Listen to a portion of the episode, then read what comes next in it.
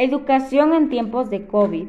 Las personas en todo el mundo estamos viviendo en la actualidad una pandemia causada por el virus SARS-CoV-2, también conocido como COVID-19, ya que se descubrió a finales del año 2019, el cual ha cambiado la forma de vivir, entre ellas la educación.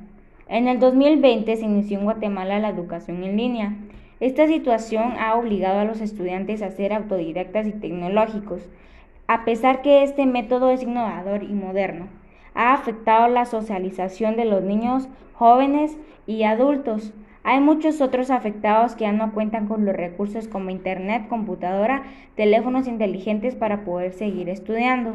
Existe un alto índice de estudiantes que no reciben la educación completa y deben recurrir a cafés Internet y alquilar computadoras para estudiar, causando un gasto económico extra.